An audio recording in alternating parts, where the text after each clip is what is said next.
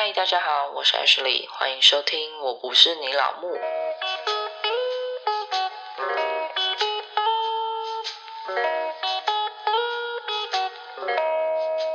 嗨，大家好，我是 Ashley。今天是充满磁性的一集，因为呢，最近就是感冒超级久，我真的从来没有感冒这么久过。这一切都要从陈小姐去上幼儿园开始。哇，她一去上学之后就疯狂的感冒，诶而且她感冒也很严重。我真的觉得幼儿园是一个毒窟，你知道吗？总之呢，她就感冒很严重，想当然而她回来就传染给我。我们一家就我老公没事而已，那可是我整个超级惨。陈小姐都已经快好了。我到现在还是这样子，很夸张。我大概感冒了快两周吧，本来想说等感冒好一点，但我发现已经过了两周，我还是一样。我只有从咳得很严重到咳得比较不严重，然后鼻涕还是一样，就是疯狂擤鼻涕，然后一直鼻塞这样子。好啊，反正今天这一集就是一个闲聊跟一些近况更新吧，就想说来跟大家分享一下最近的近况，因为上学也是蛮多琐碎的事情，然后生活上也出现蛮多琐碎的。事情第一件事就是陈小姐去上学嘛，然后一切都很顺利。撇除她早上一直不太想去上学，就她都有各种各种的理由，然后一直说她想要怎么样，她想要干嘛，什么她很累，或者是什么她很无聊，或者她就说我去上学的时候有点想你，她就会上学之前然后找各种理由不想出门，这一点就很烦，就是每天一大早我都要一直赶他出门，然后一直跟他说没有怎么样啊，我们上学啊很好玩啊怎么样，就每天都要重复一。一样的对话，我都觉得累了，他怎么都还不累？嗯，然后前一阵子呢，他们学校就统一问了家长说要不要打疫苗，所以陈小姐就还是去打疫苗了。打疫苗的地点是在他们室内的体育场。我本来很担心他打疫苗会不会很紧张什么的，就很多小朋友一起嘛，你就可以看到有些小朋友他从排队的时候就一直哭哭哭哭哭，哭到打完还在哭，哭到在旁边休息十五分钟还在哭，然后还。有一个小朋友很夸张，就是打疫苗当下就尖叫，那个尖叫真的是所有人都听到了，然后大家就安静了，就听他在那边尖叫。然后陈小姐还问说：“打疫苗为什么要害怕呢？我都不怕。”然后他就是很爱说这种风凉话。我想说，拜托你游泳的时候也没有这么勇敢啊。总之呢，目前打完一个礼拜下来，好像没什么问题啦。你也知道话不能说太慢，因为我们打的是 BNT，因为我本来想说莫德纳的剂量好像有点高。所以就选择打 BNT，但是 BNT 就是要打三剂，就真的是比较麻烦。打完当下其实也都没有什么症状，手臂也没有红肿啊，然后也没有发烧啊，比他以往打那些什么十三价肺炎链球菌都还 safe 的感觉。就是目前是这样子啦。坦白讲，我本来是不太想带他去打的，可是呢，最近你也知道疫情又开始了，然后比较麻烦的是，我前面说幼儿园就是一个毒窟嘛，就很怕。怕他在学校会接触到同学被传染。现在新的政策就是说，有确诊的话是小朋友不要来学校，可是不会停课，对，就是还是继续上课这样子。然后你也知道，小朋友确诊这件事本来就有点难判断，因为一定是家长有症状之后，你才会去反推小孩说，哦，他是不是也感冒了？然后等你再回推到学校的时候，可能已经都不知道过了几天。虽然他们学校都有规定，整天要戴口罩。啊，然后吃饭有用隔板，可是呢，都已经这样了，他还会感冒，所以其实我不太相信说真的戴口罩有效。没办法，因为小孩就是东摸西摸，这都很正常嘛。所以想说，好吧，与其这样子被动，不如自己保护好自己。虽然我已经打了第三剂，但是我也在犹豫，我到底要不要打第四剂。不是最近有次世代疫苗也出来了吗？可是就觉得说，真的有用吗？这样一直打下去，真的是对的吗？我也不知道啦，只是。一个想法而已，就感觉有打不完的疫苗，然后又看看国外，大家好像都已经完全解封啊，都没有戴口罩啊，然后出游也都很正常啊，所以你就会觉得说，嗯，一直这样子戴着口罩，这样有意义吗？然后这样一直不断打新的疫苗有意义吗？Anyway，这是我个人的想法。如果你觉得应该要打，你就应该去打。然后另外一件事呢，我觉得很好笑，就是我上上集其实有讲到管委会的事情嘛。然后呢，在我发完没有多久之后，中间就是又出现一个超级大的转折，我真的觉得很抓嘛，所以想说来讲一下好了。他其实也没有长到说我可以讲一整集啦，所以想说就摆在这里。管委会的主委之乱有一个 ending，这样子是什么事呢？就是在我发完那一集没有多久，中间呢我就跟他吵架了，因为我就在群组里跟他大吵，因为他就还在纠结说续约的事情，然后一定要等下次会议开会的时候再来讨论。他就一下说人家不续约，然后一下说老板来找他谈，然后一下子呢又说要涨价，所以要大家讨论。就你也知道，其实坦白来讲，就是他不想发文续约而已。然后我就在群组里跟他对吵，吵到他自己恼羞，我觉得很好笑诶。我一开始这只是就事论事，因为我觉得他讲话有太多的漏洞了。说老板很有诚意跟他讨论续约的事情，我就是说，那既然老板很有诚意，为什么你不续约？因为大家也希望可以续约啊。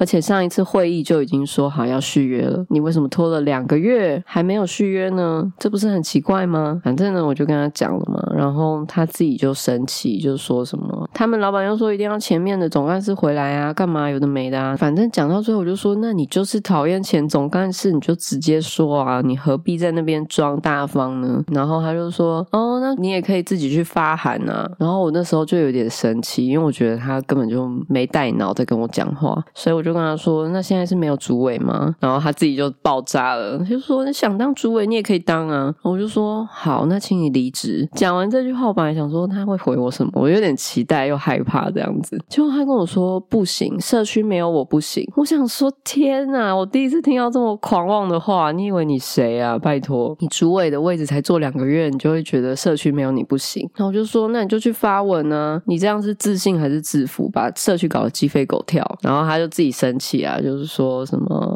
呃，你不要在那边跟保全公司唱双簧啊。然后听到唱双簧，我就更不爽，因为我觉得说那是在管委会的群组，所以你就会想说其他人怎么看我，好像我护着我们的保全一样。但是明明就事论事，就是我们早就讨论好的事情，他自己不要，然后拖拖拖这么久，所以我才会这样讲。结果他搞得好像我拿了保全公司的钱嘛，然后我就更不爽，我就说我没有拿保全公司的钱，明明就是你自己推翻会议的，然后你现在又来说我唱双簧，我就说你这样子人身攻击真的是很没品，而且很朱伟这样当真的很没有气量。然后 他自己就爆气了，他可能看到我说他没品吧，他就说对啦，你们都最有品啦，他就说我低贱啊，我下流啊。我想说天哪，怎么会有人这样自我介绍呢？拜托你不要讲出来嘛，大家都知道啊。我当然没有这样回啊，我就说你也不用装可怜了，大家都出社会这么久了，没有必要这样说自己。然后他就闭嘴了，因为其实中间还有吵一段，就是其他的委员跳跳出来给了他一个台阶，就是说大家都是为了社区好，没有必要这样子一直谩骂，主要是把事情解决。而且的确这件事本来就讨论好，已经定案的事情，反正呢就是有人还价，就他还不长脸呢，就是给脸他也不要哎，我没有遇到这么想要扇自己巴掌的人。那他就说叫我不要在那边耍小姐脾气啊，然后他就说什么是非自有公道啊，社区运作才会正常，有人蓄意挑三拣四才是社区乱源。嗯，我就说哇，有人都给台阶了，你还要说有人是乱源，要不要直接说是我？然后在上面就有人另外一个人 跳出来说，不然我们现在就投票，要不要继续原本的合约？如果主委他不要的话呢，我们应该罢免他。对。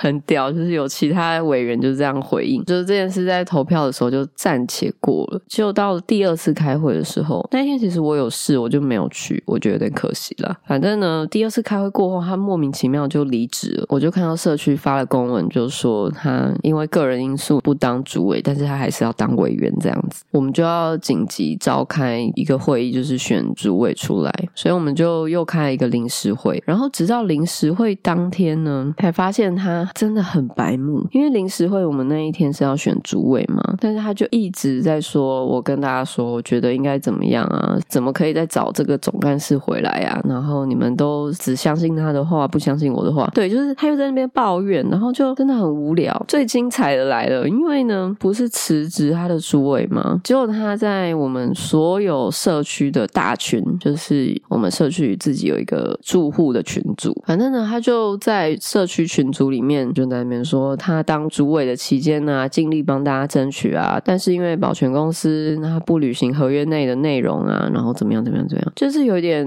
颠三倒四。因为呢，他讲的那些事情，已经在第二次开会的时候，我们已经要求保全要把之前没有履行到的钱全部都汇过来嘛，因为其中有几项就是好像清洁费，其实应该他们要 cover，但是他们没有 cover 到，然后他们已经同意是要补足了，反正每个月都有账本嘛，你就补多少就对了。他们已经同意这件事了，然后已经要补了，结果他还在人家已经答应要补完之后呢，在群组里说，呃，我们的保全公司没有要补啊，然后又把他逼走，这就是很白目，不应该拿已经解决的事再来造谣吧，对不对？虽然你发现合约这件事很厉害很棒，但是在开会的时候你提出来，然后已经解决，就没有必要这样子乱说话。人家又不是说我不补钱，人家已经已经答应要补钱了，然后你在所有社区的住户里乱讲，然后结果搞得保全公司要告他。然后在开临时会那一天呢，总干事就拿他们公司的韩文给他嘛，然后他自己看完之后自己恼羞啊，就是说好啊，叫你们老板来告我啊！你就觉得怎么有人这么荒唐，就是不觉得自己有错误，觉得都是大家害他。的确就是你错在先。然后最烦最烦的一点就是，我们所有人都叫他说，你事情就不应该讲一半，你不能已经把解决的事情抛到群组里，他还一直狡辩说啊就没有错啊，我发现合约漏洞啊，保全公司就是不补钱啊，为什么我还要还要被告干嘛的？就是你不知道他的逻辑是什么，就很像你去买东西，然后老板跟你说八折，就他算你全部的钱，他已经退钱给你了，然后你还骂他说你为什么还要算错？这个就是很奇怪，你知道吗？这个逻辑他是不是退钱给你？你是不是拿到钱了？那你骂他的意义在哪里？然后老板告你之后，你又说我就没错啊，什么什么什么的，就是讲到所有人都叫他闭嘴。你知道可以被一个人讨厌，那可能是两边都有问题。可是你被所有的管委会的成员讨厌，那你真的是很厉害，社交高手诶他就很执迷不悟啦。然后选了新主委之后，新主委其实有打算要用管委会名义告他，因为他乱讲话归乱讲话。我们原本谈好的价格是一个月三十五万五的保全费用，然后呢，这些保全费用就是跟以前的合约内容一样，也没有增加人力，但是就是这个价格其实真的很便宜。结果呢，他不是搞了两个月都没有发函给人家吗？保全公司的老板就来说，因为政府要调整最低薪资，所以他们要涨价。你当时没有跟我们签合约，你就只能用新价格来签。这中间呢，他就又跟老板说，呃，他要自己去找其他公司价格再来看。结果夯不啷当，他自己找的公司都四十万以上，就是我们已经没有办法用去年非常优惠的价格再续约了。那这中间从三十五最后签约是真的是三十八万，因为人家老板就说没办法，我们三十七可能要东扣西扣，反正最终最终签约价格就是一个月三十八万。那你知道这个价差其实一个月两万五，然后你一年就是多少？一年就十几万呢？你想想看，你的管理费也收不到这么多价差吧？就是因为他个人的因素拖了这么久，就最后人家涨价了，你还没有办法反驳，对你就会觉得这种人就是因小失大。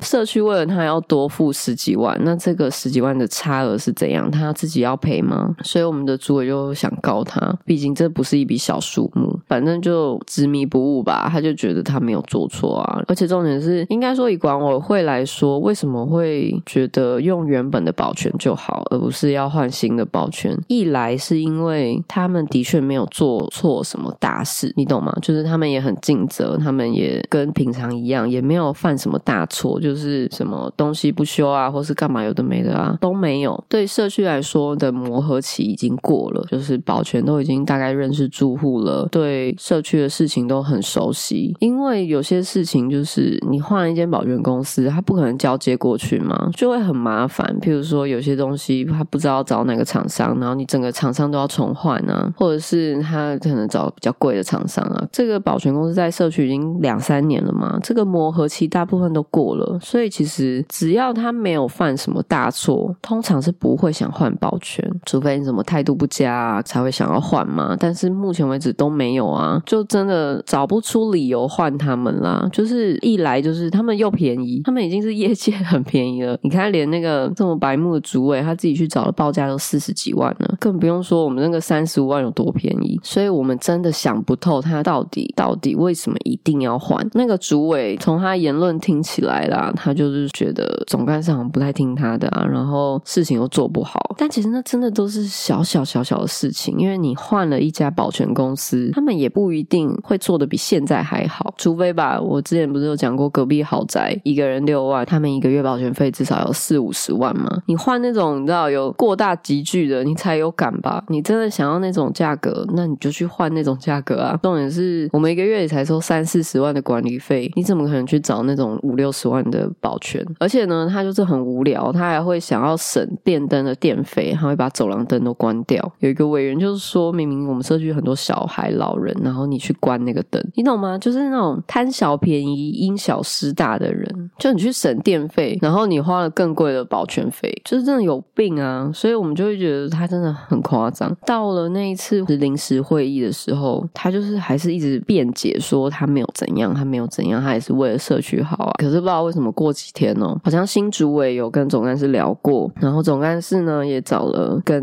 前主委比较好的一些老住户跟他讲过这件事，他才终于道歉，就是他在社区的大群组里发了一篇道歉文这样子。虽然那篇文章我觉得他听起来也是心不甘情不愿吧，也没有真的很真诚的觉得自己错了。反正 anyway 他就是自己去道歉了，然后这件事就想说先算了。然后我们的保全公司也先决定暂时不告他，但我觉得很可惜啦。我想看到血流成河啊，怎么会这样子呢？怎么就这样结束了呢？太快了吧！反正下一次开会是在两个月之后，不知道中间会搞出什么东西。因为我觉得这件事明明就已经处理好久好久了，然后就一直在讲重复的事情。唉，反正你知道有理说不清，你就会觉得说对牛弹琴的那种感觉吧，就很无力啊。就是遇到这种执迷不悟，然后没带脑的人，真的觉得很累耶。讲话真的很累。好，反正呢，大概有个交代吧，因为我也不知道两个月后又会怎么样。但是总之，我们的主委之乱就大概结束了。然后第三件事呢，就是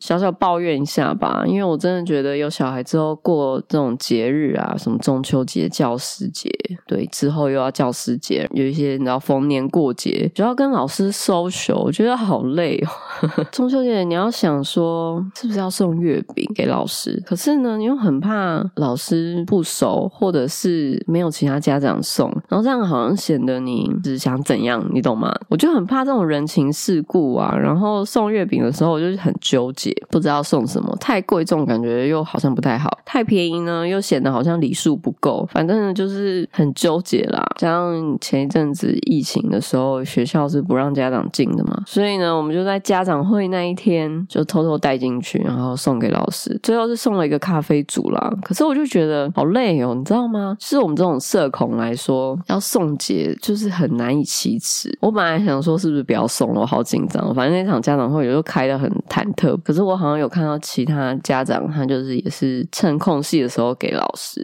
我就想说好，那我也送好了，而且都已经来了，对不对？但没想到之后老师还会传中秋节快乐，在中秋节那一天回一个贴图也不对，回一句话也不对，反正最后我还是回了一张图片就对了，就觉得说好，那接下来之后要教师节，之后国庆，国庆可能没有吧，但是春节总是要吧，然后就想很远呢，就觉得好烦哦，为什么要搞这种东西呢？哦，不过我觉得他们学校有一点比较好，就是家长会那一天，老师就说，如果你真的要庆生的话，他们其实每个月都会有一起办一个几月份的寿星这样子。那如果你真的非常非常想要送礼物什么的，尽量不要送糖果饼干，要么就是全部人都有，不然就不要送。就是老师有讲明这件事，就让我心理压力比较小一点。你想想看，我们小时候都要送乖乖桶啊，送一些蛋糕啊什么的，然后有时候小孩子就会觉得说，啊，他生日为什么他有我没有，或者是嗯，谁谁谁弄得比较好啊，比较厉害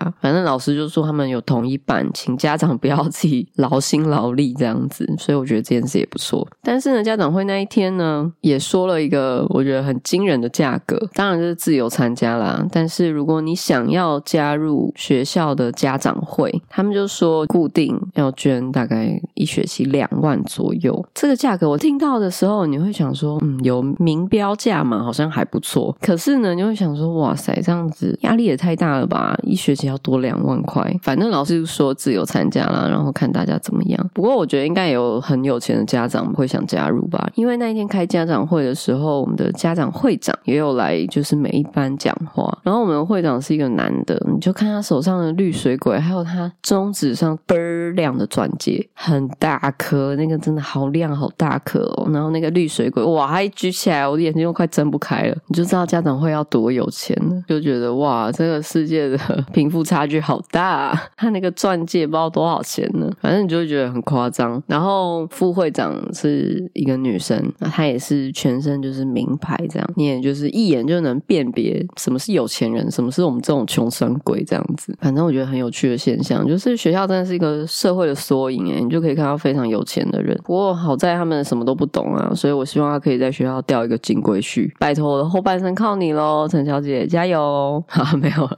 再来另外一个境况就是，我最近看了大陆剧叫《苍兰诀》，然后真的觉得好好看哦，男主角真的好帅哦。反正看到后面觉得哦，好感人，就是这部剧真的很好看，然后想推荐给大家。但是这不是重点，我还不小心滑小红书的时候呢，看到另外一部剧叫《千金丫鬟》。我觉得这部剧真的是太好笑、太精彩、太尴尬，可是你就会一直想看。它好像是一部网络电视剧吧，就是它一集只有十分钟，一天播两集。然后呢，它的剧情就是很土、很土，土到极致，就是吵啊。反正它剧情就是非常土的那种。它的故事背景呢是设在民国那个时候，军阀爱上落魄千金的故事，就是很像我们十几年前呢看那种霸道总裁的小说，只是他的故事背景换到了民国时代，那个军阀就是那种霸道总裁，什么我想要你，我一定要得到你这样子。然后千金呢，就是他家被灭门了，只能很落魄的逃到军阀的家里，偏偏就是冤家路窄。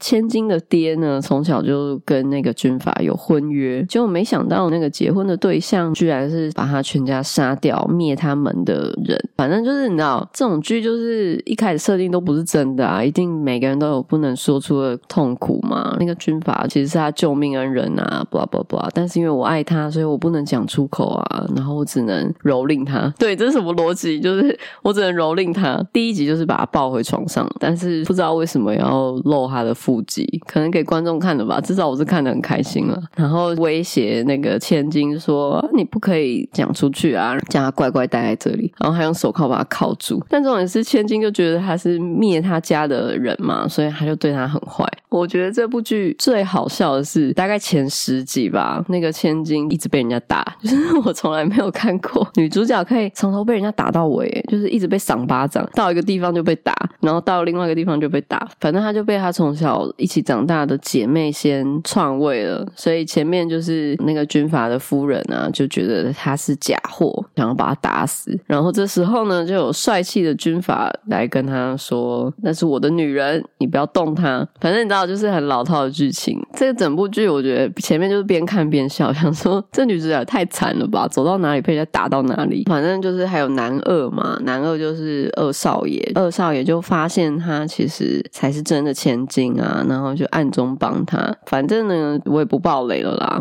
中间有错综复杂。只是我觉得觉得这部剧真的是 靠男主角的身材在维持，这部剧很无脑，就你接下来都想得到故事的方向，然后也很老套。可是男主角就会时不时脱个衣服啊，时不时露个腹肌啊，然后时不时霸道一下，你就会想说，嗯，再继续看下去好了。我不知道哎，这部剧有一种魔力，就是如果换了一个男主角，你就不会想看了；，或是换一个身材差一点的，你就不会想看了。就很土，很土，很土，真的很土，就是那种怂到尴尬那一种，真的是非常的土。可是你就会想看，可能结了婚的女人吧，在婚姻家庭里找不到这种小鲜肉，就只能往剧里面发展，就很好。看你不用带脑，然后一集才十分钟，前面看女主角一直被打，又有点心疼她，可是就觉得莫名的不知道为什么场景很好笑。好，反正就是小小的介绍一下，我觉得大家有兴趣可以去找来看，短短几集而已，它好像完结了吧？反正没有很长啊，整部剧 total 才三十集吧，随便一天下午就可以看完了。欢迎大家来跟我分享你看完后的心得。那部剧叫《千金丫鬟》，就是小小的一个 update 最近的近况这样子。好，那我们今天就说到这里啦。如果喜欢今天的内容，欢迎追踪我的 IG，你也可以到 Apple Podcast、Mr. Bus、KK Box、Spotify 订阅或者追踪哦。那我们就下次见见吧。